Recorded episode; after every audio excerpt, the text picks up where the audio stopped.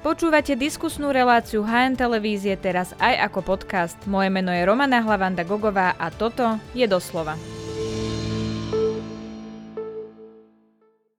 Sloboda a solidarita klesá a to všetko v čase, keď sa pravica skôr triešti ako spája. Vymení strana lídra a neľutuje dohodu na tridsiatom septembri. To sa budem pýtať poslankyne za es a es Janky Bittó Cigánikovej. Vítajte v relácii Doslova. Dobrý deň, ďakujem za pozvanie. Pani Cigániková, poďme najprv politicky, potom pôjdeme aj odborne. Richard Sulík potvrdil, že ponuka pre Ivana Korčoka byť lídrom kandidátky je stále aktuálna. Máme to teda chápať tak, že rokujete? O, neviem, či by som to nazvala, že rokujeme, veď teda tá ponuka už trvá dlho a v podstate my máme dvadsiateho druhého apríla kongres, čiže myslím si, že je, je k veci, že, do, že zatiaľ je teda tá ponuka aktuálna. A je to skôr na Ivanovi Korčokovi. My samozrejme budeme radi, ak sa rozhodne zabojovať o lepší život na Slovensku aj svojou priamou účasťou v politike. Rovnako pochopíme jeho dôvody, pokiaľ bude zotrvávať na tom stanovisku, že v politike nechce byť. Je obzvlášť špinavá v posledných časoch, čiže my takto trochu aj tomu rozumieme. Na druhej strane opakujem, samozrejme, Ivan Korčok je v es a es vítaný a kto...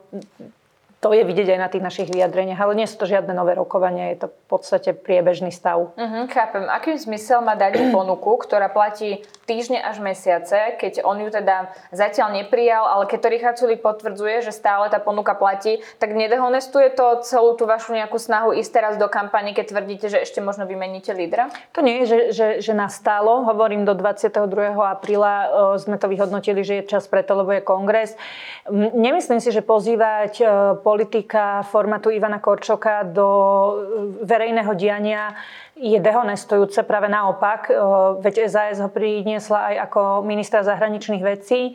Napriek tomu, že teda boli rôzne postoje aj v rámci strany, keďže sme mali aj Martina Klusa, dnes sa ukazuje, že Ivan Korčok bol a myslím si, že stále je dobrá voľba a že má čo priniesť Slovensku. Toto si uvedomujeme a preto nejakú dobu, kým to nie je úplne stratené, o tomto aj vnútorne, aj s ním diskutujeme, ale to rozhodnutie pochopiteľne je v prvom rade na Ivanovi Korčokovi. My sme za seba rozhodnutie už spravili a nebude to väčšiná ponuka, ale nejaká, nejakú dobu je na stole. Čiže do dvadsiateho druhého apríla by sa vám mal vyjadriť? No, to nehovorím, že dovtedy sa má vyjadriť, ale že dovtedy je kongres, kde sa stretneme so všetkými členmi a bude sa rokovať aj o tom, ako budeme postupovať vo voľbách. A ja osobne teraz nehovorím, že je to, že je to tento termín, ale považujem za logické, že vlastne s členmi už uzavrieme spoločne nejakú tú stratégiu do volieb, ktorú máme. Máme teda rôzne varianty a rozhodneme, ako pôjdeme do volieb a predstavíme to aj verejnosti. Takže myslím si, že zatiaľ je tá ponuka aktuálna. Chápem. Vy teraz hovoríte v podstate stanoviska strany. Je potrebné vymeniť lídra a teraz to pýtam vás ako osoby, ako to vy cítite a vnímate. No, tak ja vás asi neprekvapím, že za mňa potrebné vymeniť človeka, ktorý es a es nielen vytvoril liberálnu stranu v konzervatívnom Slovensku, vytvoril naozaj na zelenej lúke echt liberálnu stranu, množstvo osobností. To, to piatykrát budeme vlastne obhajovať parlament, ak sa nám to podarí. Dúfam, že áno. Čiže napriek tomu, že rozumiem niektorej kritike, samozrejme rozumie ešte asi aj Richard Sulík, my sme všetci ľudia a to znamená, že máme aj nejaké chyby. Napriek tomu si myslím, že je to práve ten predseda, ktorý es a es takú, ako ju poznáme, stvorila, že je garanciou jej dé en á. Mne samozrejme ako líder absolútne vyhovuje. A on bol aj dôvodom, prečo ja som do politiky vstupovala, ona ako osoba a dôvera k nemu a práve to, že si stojí za slovom a že jednoducho, keď niečo povie, tak to platí. Uh, to bolo niečo, čo som na vtedajšej politickej scéne nevidela. Čiže uh, keď sa pýtate mňa osobne, tak ja nemám, necítim tú potrebu. Na druhej strane vidím a vnímam, že Richard Sulík sám hovorí, že je tam dlho a záleží mu na Saske a záleží mu na tom, aby kvázi neumrela s predsedom a chcel by posunúť tú stoličku niekomu, kto bude ďalej tú stranu ťahať a, a vládať a fungovať ďalšie roky. No čiže pokiaľ sa, sa dohodnú s Ivanom Korčokom a bude to rozhodnutie Richarda Sulíka spolu s ním, tak viem si túto alternatívu predstaviť, ale za mňa je to dobré aj takto a ja som teda hrdá na to, že máme Richarda Sulíka na čele strany aj s jeho všetkými chybami, pretože tých pozitív je oveľa, oveľa viac. No, nadviažem na to, čo hovoríte vy ako osoba, nie ako strana. Či to teda nie je potrebné, pretože sa blížite k päť percent. Ono to vidíme aj na tých posledných prieskumoch, že vám teda percentá ubúdajú a aby asi rástli, je potrebné niečo zmeniť, nejak inak komunikovať, priniesť nejakú novú tvár, tak nie je práve výmena lídra to, čo by vám mohlo pomôcť, aby ste neboli na tej hranici päť percent? No a aj keby to hneď takto bolo vyhodnotené, čo v žiadnom prípade takto nevidím, tak to by som to nepovažovala za správne, pretože všetci vnímame, že tie, ten pokles percent je presne to, čo sme aj očakávali v čase, keď sme sa rozhodli odísť z vlády. Ale toto je presne dôvod, prečo ja som v es a es. Jednoducho my nie sme, ja neviem, príklad Most Heat a nebudeme znepokojení, ale budeme súčasťou a podporovať vládu a kroky, ktoré jednoducho škodia Slovensku. Snažili sme sa vyriešiť problém vnútri koalície, snažili sme sa potom dať nejaký čas na, na to, aby si koalícia vyriešila problém sama. Keď sa nedalo a ďalej sa škodilo Slovensku a, a, a budúcnosti ľudí tu, tak jednoducho sme si povedali, že z tej koalície odchádzame. No to je tá minulosť, s tým si vy vyhodnocujete. Nie, nie, pozor, to je súčasnosť, lebo za to teraz e, vlastne nejakým spôsobom platíme daň, za dobré skutky no sa hej, platí áno, u nás. No lenže tá moja otázka bola, ako tie percentá prinavrátiť, čo chcete robiť inak? No neviem, či úplne inak, lebo asi tá stratégia u nás, tým, že sme programová, pravicová, liberálna strana a naozaj sme hodnotovo nastavení, tak ja si neviem úplne predstaviť, že teraz zrazu budeme niečo iné robiť, hovoriť. To, čo sme zmenili a čo sa snažíme zlepšiť, je tá komunikácia. Lebo, lebo vysvetliť v tejto ťažkej situácii a v tých útokoch, ktorým čelíme, ako každý, kto si dovolí teda nesúhlasiť s Igorom Matovičom, tak jednoducho treba komunikovať zároveň kľudne a, a zároveň úplne jasne tie naše plány.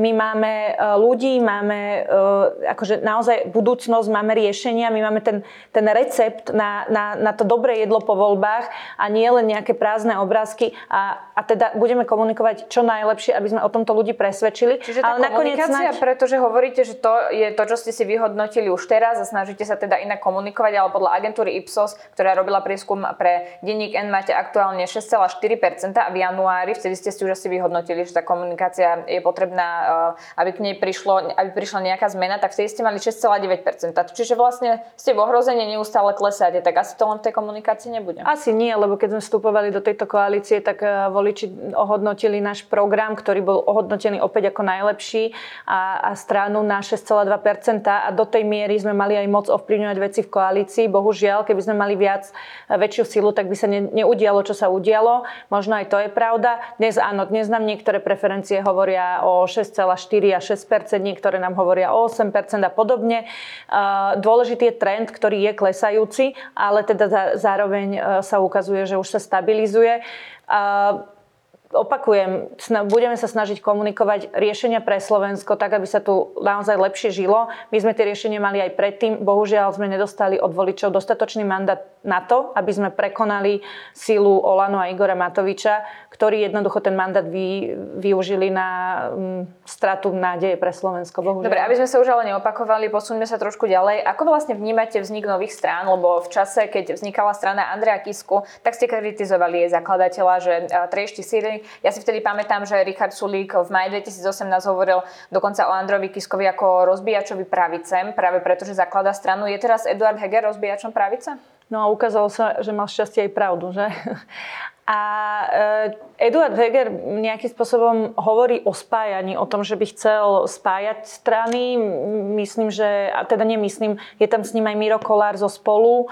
A teda, áno, tú stranu vlastne premenovali na Demokráti. Áno, čiže nejaký... nejaký nejaký začiatok tam je. Pokiaľ by sa im podarilo integrovať s ďalšími, tak by to mohol byť možno aj rozumný projekt. Na druhej strane, my samozrejme nezabúdame, že toto sú presne tí ľudia, ktorí dostali Slovensko do toho marazmu a teraz z neho utekajú s vidinou nejakej budúcej politickej uh, kariéry, ktorá by po boku Igora Matoviča proste nebola, nebola istá. Čiže na jednej strane áno, môže to byť rozumné v tom, že by neprepadli teoreticky hlasy. Na druhej strane toto sú práve tí ľudia, ktorí jednoducho nepomohli Slovensku v tých, v tých rozhodných chvíľach. V podstate vždy stáli za uh, konaním Igora Matoviča, bohužiaľ. A toto samozrejme my si pam, pamätáme pomerne citlivo, to niektorí z nás, napríklad ja, vyhodnocujeme, lebo nebolo to raz, čo som priamo Eda Hegera uh, prosila o, o to, aby usporiadal vzťahy v koalícii, aby sme mohli, aby vláda mohla fungovať a aby sme jednoducho Slovensku neprinášali tu beznádej tými väčšnými škriepkami, ale nedokázal pomôcť ani nič urobiť. Obávate sa, že demokrati vám môžu ešte zobrať nejaké percentá? O, nenazvala by som to, že sa obávame. Asi toto veľmi ani neriešime popravde, možno by sme mali, ale my sa snažíme ísť tou férovou cestou a naozaj stojíme si za programom, stojíme si za hodnotami, stojíme si za tým, že je vidieť, že aj v ťažkých situáciách sme my tí, ktorí konáme, kým iní jednoducho zobchodujú a súhlasia s hociakou hlúposťou alebo sa radšej vôbec nevyjadrujú, aby nikoho nenahnevali. Tak my sme v tých ťažkých rozhodujúcich situáciách vždy tí, ktorí, ktorí sa ozvú a ktorí našajú riešenia. Bolo to tak aj teraz. Takže toto je to, na čo sa spoliehame a veríme, že naozaj náš volič toto chápe a že sa vrátia aj tí voliči, ktorých, ktorí boli pochopiteľne situáciou znechutení. Bolo to tak aj pri tom, keď sa vyberal termín predčasných volieb, ten tridsiateho september, nebolo to tak trochu zobchodované, lebo ten tridsiateho september bol dátum, ktorý vlastne nikto nevedel vysvetliť, prečo to má byť tridsiateho september. No, akože dá sa povedať, že bolo zobchodované v tom zmysle, že bez neho by neboli voľby vôbec predčasné. My sme totiž chceli... Tak pred... mohli ste sa bez OĽaNO dohodnúť na skoršom termíne. No práve, že... deklarovali, že by ten skorší ta... termín podporili. No práve, že nemohli, lebo, lebo v podstate na to, aby vôbec mohli byť predčasné voľby, aby vôbec sa dali akýkoľvek termín, aby vôbec mohli existovať ako inštitút, kde si to odhlasujeme my ako Národná rada, tak na to sme potrebovali ústavnú väčšinu a Smer a Hlas to odmietli podporiť. Neodmietali to podporiť práve preto, že sa hovorilo o tridsiatom septembri a oni s tým nesúhlasili? To, to boli dva rôzne, práve toto. To boli dva rôzne, dve rôzne zmeny. Áno, jedno... dve rôzne hlasovania, ale jedno mohli podmieniť druhým. Rozumiete, ako to myslím? Nepodporíme vám to, pretože vy ste už spravili dohodu ja, na tridsiatom Nie, nie, oni tam, oni tam riešili to referendum, kde my sme nesúhlasili s tým, aby, aby alebo teda niektorí naši kolegovia nesúhlasili s tým, aby referendum mohlo prísť okamžite po, roz, rozumiete, že prejdú voľby a teraz vy volíte nejakú stranu, a, ale vyhra iná strana, tak všetci voliči ostatných strán, okrem tej, ktorý, ktorá vyhrala, urobia referendum a toto by strašne destabilizovalo politický, politickú situáciu, že s týmto sme my nesúhlasili. Nakoniec sme, no to tuším, že dve krajiny v Európskej únii a jedna len čiastočne, ešte obmedzené. A toto chceli Smer a Hlas, respektíve toto deklarovali. No ale bez ohľadu na to, tak nebola táto dohoda, tak keď chcem predčasné voľby, robím k tomu kampaň a podobne, no tak hádam aspoň hlasujem za to v ústave. Keby boli, vtedy sa s nimi dala urobiť dohoda, tak by som chápala tú kritiku, ale keď sa s nimi dohoda nedá spraviť, tak sme boli odsúdení, keď sme chceli predčasné voľby, to čo chcela väčšina národa, chceli sme nejak vyriešiť tú situáciu, tak sme boli odsúdení na spoluprácu z OĽaNO, zo Sme Rodina a Za ľudí. K tomuto došla, súčasťou dohody bol tridsiateho september, pretože OĽaNO nechcelo vôbec predčasné voľby, niektorí kolegovia chceli hneď predčasné voľby a ja by som povedala to tak, že ten september nechcel nikto, ale bol to taký kompromis a ako toto úprimne hovorím, že nikto neprišiel s tým, že až ak urobme to v septembri, ale nakoniec sa to javilo ako taký kompromis. Tak sa no, to odhlasovalo, to ale ako súčasť dohody o tom, aby vôbec mohlo byť predčasné voľby. Lebo to, čo sme s tým vlastne získali v úvodzovkách, že to bude tridsiateho septembra, je to, že uh, teda uh, sa predĺžuje ten chaos, ktorý teda aj spoločnosť kritizuje, ktorá teda chcela voľby skôr, mimochodom podľa viacerých prieskumov. A napríklad včera parlament nehlasoval uh, o novele poslankyni Marcinkovej, ktorá je teda z vášho klubu, to je tá novela, ktorá má detským pacientom garantovať právo na prítomnosť blízkej osoby v nemocnici. A to celé sa vlastne stalo tak, že ešte prvé čítanie bolo podporené a pri druhom čítaní tam prišli pozmeňujúce návrhy, s ktorými pani Marcinková nesúhlasila a celý ten návrh stiahla. A pritom toto bola dohoda, že to teda OĽaNO podporí a vy ste preto podporili rozpočet ešte v decembri. Včera to tak aj pripomenul Richard Sulík v parlamente. Tak neľutujete dnes, že ste sa dohodli na tridsiatom septembri, keď vidíte, ako to teraz v parlamente vyzerá? A to, to je strašne ťažká situácia. Ja vám poviem úprimne za seba, že miestami ma to napadlo. Miestami ma to aj zamrzelo. Aj som, normálne už som, keď som to videla, som si povedala, že dokeľu, uh, veď poďme sa baviť aj o inom termíne, lebo my tu jediní dodržiavame dohody a tí ostatní si robia trhací kalendár. Ale na to mi kolegovia vždy povedia, že veď, ale toto je tá naša dé en á a teraz ja viem, že ľudí to môže rozčulovať, že povedia si, no tak akože oni, oni tam si robia, čo chcú a vy dodržujete, ale na druhej strane to je presne to, čo platí aj voči občanom, čo pri Saske jednoducho platí, že keď niečo povieme, tak, tak áno, do toho ideme. Keby boli predtým, do, porušili oni dohodu, samozrejme by neplatila.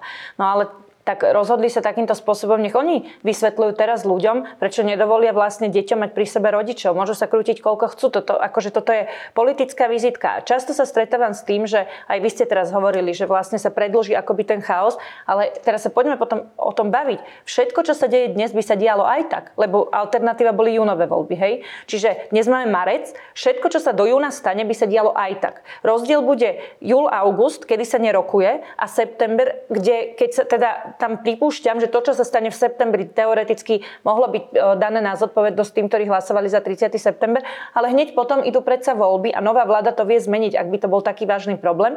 Prípadne nieraz sa nám podarilo zablokovať schôdzu, keď tam boli naozaj že ex hlúpo, echto hlúposti. A ja chcem pripomenúť, že Igor Matovič už nie je ministrom, už nie je predsedom vlády, uh, už nie je uh, a ministrom financií v tom zmysle, že môže rozhadzovať, používať peniaze ako chce.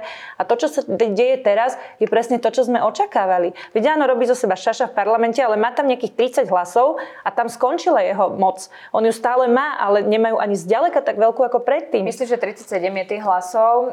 Nehlasovali za tento návrh poslankyne vlastne len pán Dimeši a pani Šofranko, tým myslím, že sa zdržali. Ostatní všetci hlasovali za tie pozmeňujúce návrhy, prečo sa ona rozhodla tento návrh stiahnuť. A ja to spomínam aj práve preto, že keď sa vlastne pozriete na to, ako to vyzeralo pri tomto návrhu a ako to tak vyzerá celé Celkovo, tak či ste vlastne sa nedohodovali s niekým, s kým si teraz vlastne navzájom podrážate nohy? Navzájom, pani redaktorka? Ako sme podček? Teraz ste hovorili o tom, že my dodržiavame dohody. V čom? To ste hovorili vy, že, že dodržujete dohody. Áno, ale, že, ale, ale ste sa teda ma pýtala, či neľutujem, že dodržiavame dohodu. A teraz mi poviete, že navzájom, ako sme my podrážili nohy v čom? Oni vám podrážili nohy teraz. Či to bude tak vyzerať do toho tridsiateho septembra? A tak ja to myslím, že vy si to budete navzájom v tom parlamente nejakým spôsobom vracať. A ja sa ešte raz pýtam, že kde je to navzájom, a pýtam sa na to preto, lebo toto proste nie je fér. Takisto bolo, že uh, Matovič útočil na Sulíka a bolo to navzájom. Matovič útočí na mňa a je to navzájom. Zasa teraz e, oni niečo spravia, e, čo nie je v súlade s dohodou, a tam nie je žiadne navzájom. No tak to, čo robí OĽaNO, si musia vyhodnotiť voliči a jednoducho takýchto ľudí už viac do parlamentu nepustiť. Samozrejme, že to, čo spravili, je, že vláda Marcinková vydefinovala, e, že deti môžu mať, teda majú nárok na sprievod rodičov, ale v situácii, keď napríklad to ne, neumožňuje priestorové podmienky, tak presne opísala, čo sa má diať. Hej, končí až nech, že pri najhoršom sa prisunie stolička toho rodiča, tomu rodičovi, ak o to má záujem. Keď v situácii, keď lekár potrebuje sa sústrediť na tú prácu, napríklad pri operáciách, alebo tak on má, ošetrujúci lekár má možnosť zasiahnuť. A oni to zmenili, viete, akým spôsobom? Oni úplne vymazali Marcinkovej text, ktorý sa vlastne vzťahuje na český zákon aj s tou úpravou, vyhláškou k tomu, a nahradili to svojím, ktorý vlastne hovorí o tom, že keď narúšate akokoľvek zdravotnú starostlivosť, tak kdokoľvek môže toho rodiča poslať preč. Čiže teoreticky vrátnik pri vstupe do nemocnice sa rozhodne, že vy sa mi nepáčite, tak môžete, podľa toho ich zákona sa to dá. Oni vlastne, aby, oni miesto toho, aby dali deťom ďalšie práva, tak oni sa snažili teraz ukotviť v slovenskej legislatíve právo kohokoľvek zamedziť prístupu rodiča. A to je dôvod, prečo tá vláda Marcinková stiahla. A samozrejme, nie je to v súlade, je to v priamom rozpore s tou dohodou a nie je to ani správne, ani dobré, ale my sa teraz nestaneme rovnakí, ako sú oni. My len môžeme, čo môžeme robiť, je znova to predkladať a prosiť ľudí, aby takýchto ľudí už jednoducho ne, ne, neposielali do parlamentu. Bolo by to ľahšie. Demokrati vznikli z OĽaNO, viacerí teda z OĽaNO prešli do tejto novovznikajúcej strany, ministri aj premiér. Viete si s týmito ľuďmi predstaviť spoluprácu? Uh, ja poviem za seba, že pre mňa sú veľkým skla- sklamaním najmä Edo Heger ako osoba, ktorý, s ktorým mám veľmi dobrý pria- až priateľský vzťah, ktorý je, je to jednoducho nekonfliktný človek, ale viete, nekonfliktnosť v čase, keď treba riešiť problémy, sa vlastne stáva zlou vlastnosťou, lebo stojí, stojí bokom a nič nerieši a necháva veci plynúť, a oni potom sa môžu stať aj také veci, že vám padne vláda, viete.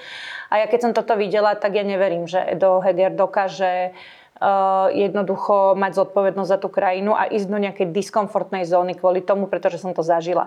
Čiže nie je to môj preferovaný partner v žiadnom prípade, tak by som to povedala, ale čiže samozrejme, keby sa v strane hlasovalo, či s demokratmi spolupracovať, predstavme si situáciu napríklad po voľbách, či s nimi ísť do vlády, tak vy by ste hlasovali proti? O tomto, o, o tom, nie, nie, to, to chcem povedať, že samozrejme nehlasovala by som proti, ale o tomto rozhodnú voliči, ale akože, napríklad, keď by som si mala vybrať medzi, ja neviem, Progresívnym Slovenskom a Edom Hegerom, tak určite by som si vybrala skôr kolegov z Progresívneho Slovenska, čiže nie je to preferovaný partner. partner, preto lebo jednoducho napriek tým pózám a tomu kázateľskému štýlu my sme ho zažili a jednoducho nie je schopný akokoľvek vyjsť zo svojej komfortnej zóny v prospech krajiny.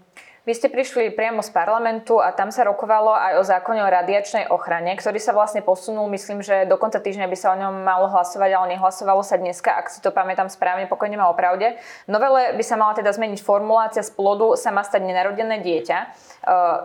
Prečo vlastne na tomto vznikol konflikt? Je problém, že ideme jeden pojem vymeniť za iný? Je to problém, aspoň pre nás v es a es, veľký. A to z toho dôvodu, že my, ja som úplnou náhodou zistila, že vlastne medzi legislatívno-technickými pozmeňovákmi toto podala pani Záborská v pléne, prepáčte, vo výbore zdravotníckom. Keď sa niečo príbe vo výbore, tak do pléna to už ide akoby automaticky súčasť zákona, ktorá ale nie je v tom pôvodnom znení, ktorý je zverejnený. Čiže treba si to zvlášť naštudovať. No a keď som si pozrela teda z výboru tú spoločnú správu, tak som zistila, že vlastne všetky miesta, kde, kde je v zákone uvedené pojem plod, sa menia na pojem nenarodené dieťa a dokonca ešte aj v, zá- v ďalšom zákone päťstosedemdesiatosem z roku dvetisícosemnásť, čo samozrejme je pre mňa nepochopiteľné. A bolo mi to vysvetlené teda nejakou Európskou komisiou, tým, že je nejaký infringement proti nám, s nejakým zjednotením textu, že aby sa všade používalo rovnaké slovo, lebo niekde je nenarodené dieťa, niekde je plod. Tak som si teda sa snažila získať možnosť nahliadnúť, lebo to je v utajenom režime, do toho infringementu, aj sa mi to podarilo. Nemôžem teda úplne podrobnosti, ale to, čo som videla a čo môžem povedať je, že Európska komisia samozrejme nechce, aby sme všetky miesta, kde je uvedené plod, premenovali na nenarodené dieťa. Oni len chceli, aby v podnikoch, kde je, radia- kde je radiácia, tak aby tam zamestnankyne aj externé zamestnankyne e, hlásili, keď sú tehotné alebo keď dojčia, aby to nenarodené dieťa nebolo ohrozené. A v tomto bode s tým nemáme problém, to bolo aj v pôvodnom znení zákona bez toho pozmeňováku. Ano. A to sme nenamietali. Problém ale je, že ten pozmeňovák túto zmenu robí v celom zákone o radiačnej ochrane a ešte aj v tej päťstosedemdesiatosem a to nikde v smernici nemáte. Toto už je jednoducho zbytočné. No, predkladatelia hovoria, že chcú zjednotiť pojmy. Tak keď to viedno, to vám to poviem, v celom, tak aký je to problém? No ale zjednotiť pojmy sa predsa dajú aj na, na pojem plod, hej, keď ide iba o to, keď naozaj o to im ide. A ja som sa teda pozrela, v zákone osemdesiatsedem dvetisícosemnásť, to je tá radiačná ochrana, tam je štyrikrát uvedený pojem nenarodené dieťa a osemkrát plod.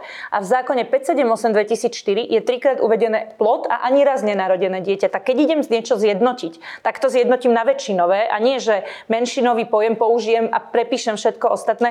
To jednoducho nie je pravda. A zároveň ešte posledný argument, pani redaktorka. Vlastne jedno, či je tam tento no, pojem, no, alebo veď, nie. Áno, je to synonymum alebo nie podľa vás? V, takto sú situácie, keď, ako ja teraz hovorím, keď sa bavíme o nejakej matke a, a teda predpokladá sa, že, to, že ide o budúce dieťa, ja nemám vôbec problém, keď je tam nenarodené dieťa, ale takisto sú situácie, keď sa hovorí o plode, príklad v zákone päťstosedemdesiatosem máte výraz predčasne odňatý plod. No tak čo to bude teraz predčasne, predčasne odňaté nenarodené dieťa, lebo ideme všetko zjednacovať? Tak sú situácie, keď sa viac hodí to, sú situácie, keď sa hodí to.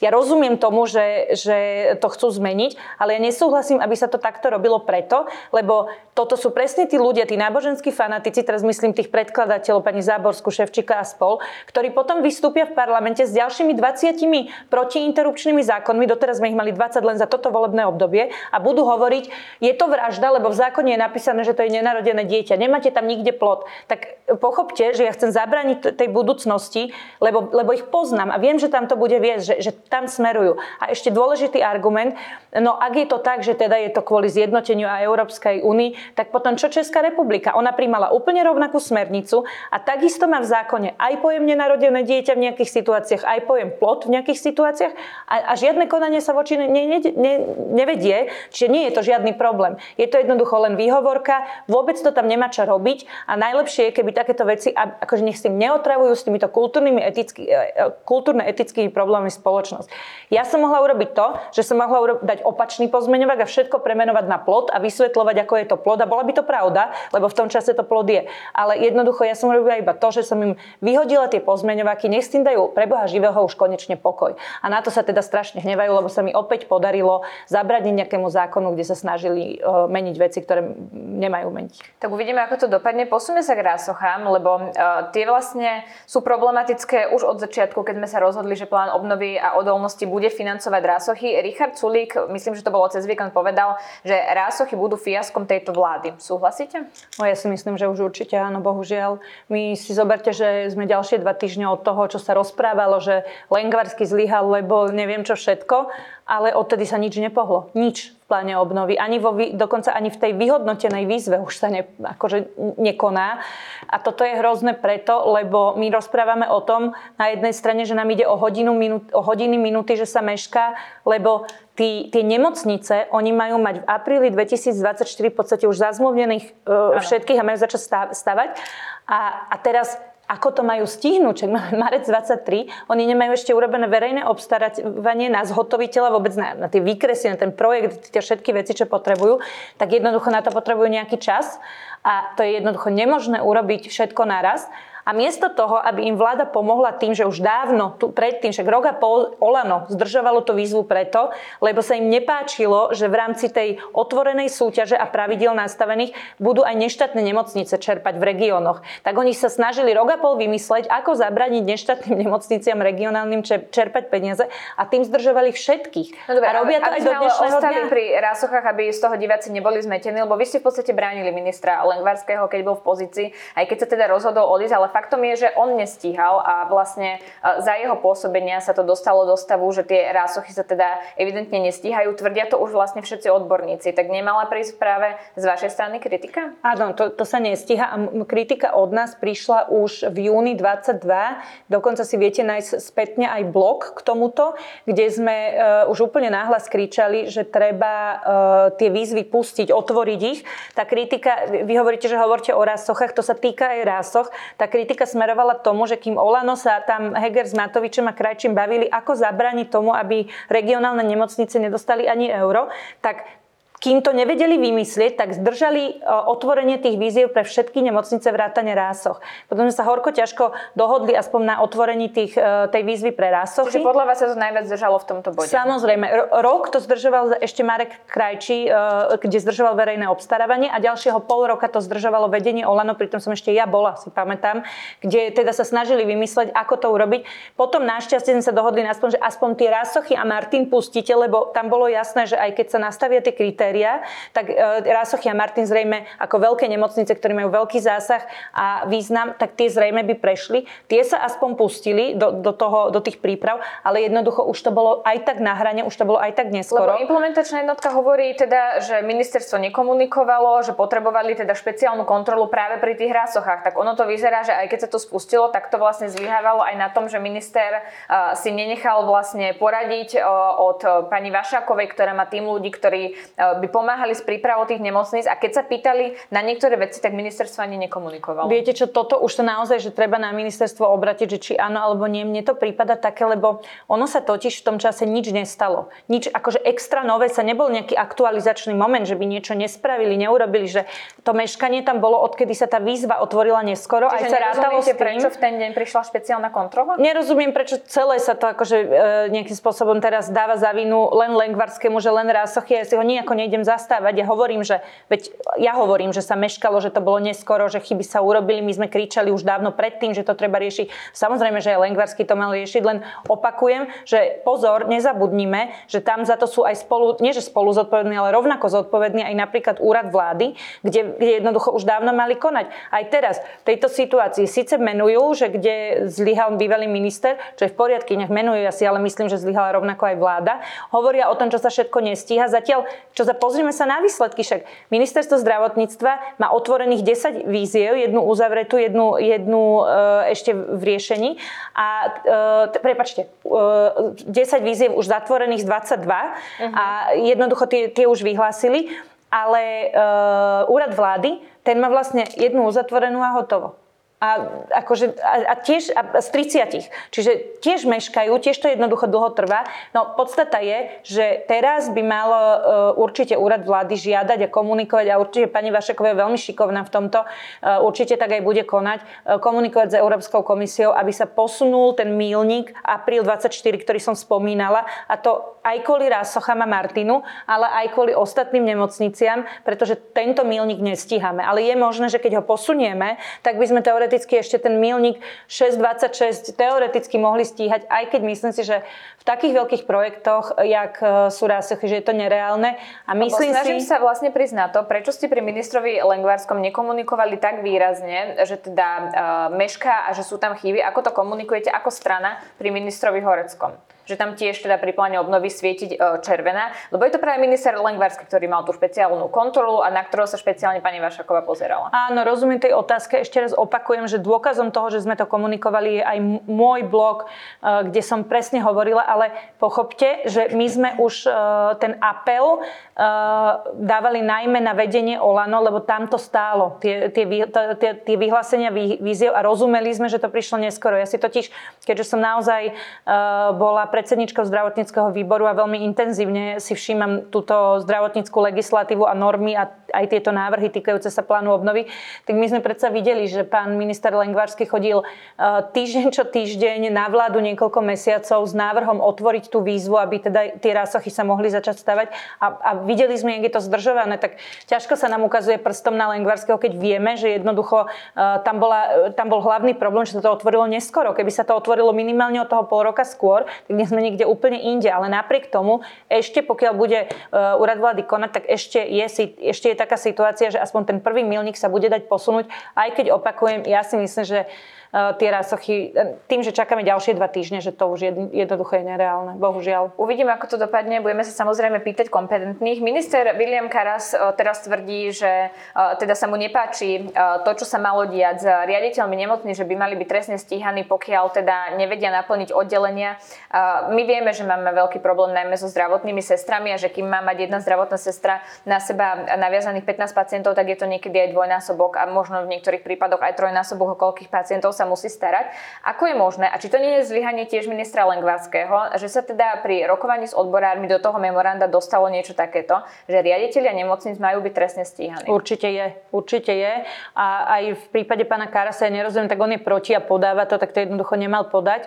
V memorande bolo viac vecí, ktoré sú škodlivé. My sme to kritizovali, dokonca sme podávali pozmeňujúci návrh. Tam napríklad urobili aj také veci, že zasahovali do ambulancií vyslovene v prípade výchovy nových lekárov. Nechcem používať komplikované názvy, ktoré boli úplnou hlúposťou. Toto samozrejme tiež, veď akože keď niekto si povie, že presne ak vy hovoríte, hej, že naozaj je to na ten zdravotný personál proste veľa roboty, veľa pacientov a oni to nestíhajú a odborári prišli s tým, že no tak treba dať basu tomu, tomu riaditeľovi, ktorý to dovolí. A ja ne... rozumiem aj ten argument odborárov, ktorí hovoria, že aj tá, tá sestra môže byť nakoniec trestne poťahovaná práve preto, že nepodá adekvátnu zdravotnú starostlivosť, lebo je preťažovaná dlhodobo a nevie s tým nič urobiť. Otázne je, či to máme riešiť tak, že to hodíme na riaditeľov, keď je to vlastne chyba štátu. To chcem povedať, že ale určite by som to nedala na k riaditeľov, lebo totiž potom sa nám stane, že do tých pozícií nám nikto nepôjde, že vôbec nikto. Už dnes je veľký problém zohnať riaditeľa štátnej nemocnice, lebo toto je jednoducho jedna studňa a málo kedy sa podarí, že dobrého, kvalitného riaditeľa, veď to môžete vidieť, že to sa im aj často mení až na pár jedincov, ktorí sú fakt dobrí. Čiže už teraz je to problém a, a teraz dať tam takúto povinnosť. Viete, čo to spraví? To je len také pé ér pre politikov a pre, akože, aby bolo niečo, ale v skutočnosti na to doplatia tí, ktorí nemajú, tí riaditeľne nemocnic. Tam je prvoradé, aby jedno jednoducho politici a poisťovne boli zodpovední. A myslím to tak, že zisk poisťovní sa má nastaviť na pokrytie siete aj na kvalitu. A kvalita má predsa hovoriť aj o tom, koľko je tam, koľko je tam zamestnancov a koľko ľudí sa stará v akom čase, v akom termíne. A pokiaľ to nie je zabezpečené, tak jednoducho, keď sa im to darí, majú mať taký zisk a takú motiváciu, aby oni boli sami motivovaní zháňať ešte aj po zahraničí, vychovávať vlastných nových lekárov, aby tomu štátu pomohli, alebo zdravotníkov. A keď sa im to nedarí, a keď to jednoducho svojou vlastnou dať im k tomu možnosti, ale keď to nezvládajú, tak potom nemajú mať zisk. Toto vytvorí motiváciu na to, aby jednoducho nám pomohli. A samozrejme politici, keď dávajú akékoľvek sľuby, zvyšujú tu platy krížom krážom, tak potom na to musia dať aj peniaze, a nie že oni nasľubujú zvyšia platy, lebo teda aby zabránili kolapsu nemocníc, zvyšia platy, ale potom nedajú ani nemocniciam a ani ambulanciám tie peniaze. To sa deje teraz. A teraz akože čo očakávajú? Samozrejme, že tí ľudia, keď im bolo sľúbené, boli im sľúbené peniaze, teraz ich nedostanú, tak budeme tu mať obrovský problém a to už je otázka dní. Tak to bola komplikovaná situácia, vtedy malo naozaj veľa lekárov výpoveď, takže tie platy sa museli zvyšovať, ale neotvárajme to, lebo by sme boli prídolo. Môžem len už... jednu vetu k tomu, nebudem to rozoberať, len jednu vetu k tomuto, ani k tomuto nemuselo prísť, lebo hneď na začiatku ešte minister Lengvarský dával návrh na zvýšenie platov. Ja si, ja si pamätám, ja som k tomu písala ako šéfka výboru, aj som k tomu zverejňovala štúdiu, ktorá robila, ktorú, ktorá robila ú há pé, Útvar hodnoty za peniaze na ministerstve financií spolu s ministerstvom zdravotníctva. Bolo jasné, že toto treba riešiť už rok a pol skôr. Keby sa to bolo vtedy riešilo a ministerstvo financií by tie peniaze neblokovalo úplne hlúpo, bolo by, bolo by riešenie oveľa lacnejšie. To riešenie vtedy bolo v rozpeti dvestodvadsať až tristotridsať miliónov. Nakoniec nás to stalo vyše päťsto, ale nie sú tie peniaze naviazané na žiadny efekt pre pacienta. To je hrozné, ak to dopadlo. Ešte záverečná otázka. Na rezort zdravotníctva teraz nastupuje, alebo nastúpil nový štátny tajomník Michal Palkovič. Čo hovoríte na túto nomináciu? Lebo ono to vyzerá tak z vyjadrení Eduarda Hegera, že on bude vlastne ako keby nový minister, len nemôže byť teda reálne vymenovaný do funkcie. Áno, lebo Edo Heger už je teda zastupujúci premiér, po, poverený, asi to stále milím, ďakujem pekne. Poverený premiér, poverený minister financií, teraz už bude aj zdravotníctva, no tak uh, nemôže to robiť, tak tam dá iných ľudí. Uh, pán Palkovič je odborník vo svojej sfére a e, má aj dobré meno. Myslím si, že je to kvalitný človek. Aký bude manažér, to neviem. V, tej, v tejto situácii s ním nemám ani skúsenosť, ani som teda nepočula, čiže to sa uvidí. Ale samozrejme, úplne objektívne treba povedať, že tie očakávania od neho ani nemôžu byť veľké, lebo má na to veľmi málo času a je obmedzené právomoci. Čiže on tam v podstate bude hlavné, aby, aby nejako ako sa snažil dotiahnuť to, čo je rozbehnuté a nič nepokaziť. Aj to, ako vidíme, keďže ešte stále sa nehybe v otázke nemocnic napríklad, tak aj to nebude vždy úplne ľahké. Ale držíme mu palce a sme pripravení spolupracovať. Tak uvidíme, ako to dopadne, budeme jeho kroky sledovať. Ďakujem veľmi pekne, že ste si na nás našli čas. To bola poslankyňa za es a es Janka Bittó Cigániková. Ja ďakujem za pozvanie, prajem pekný deň.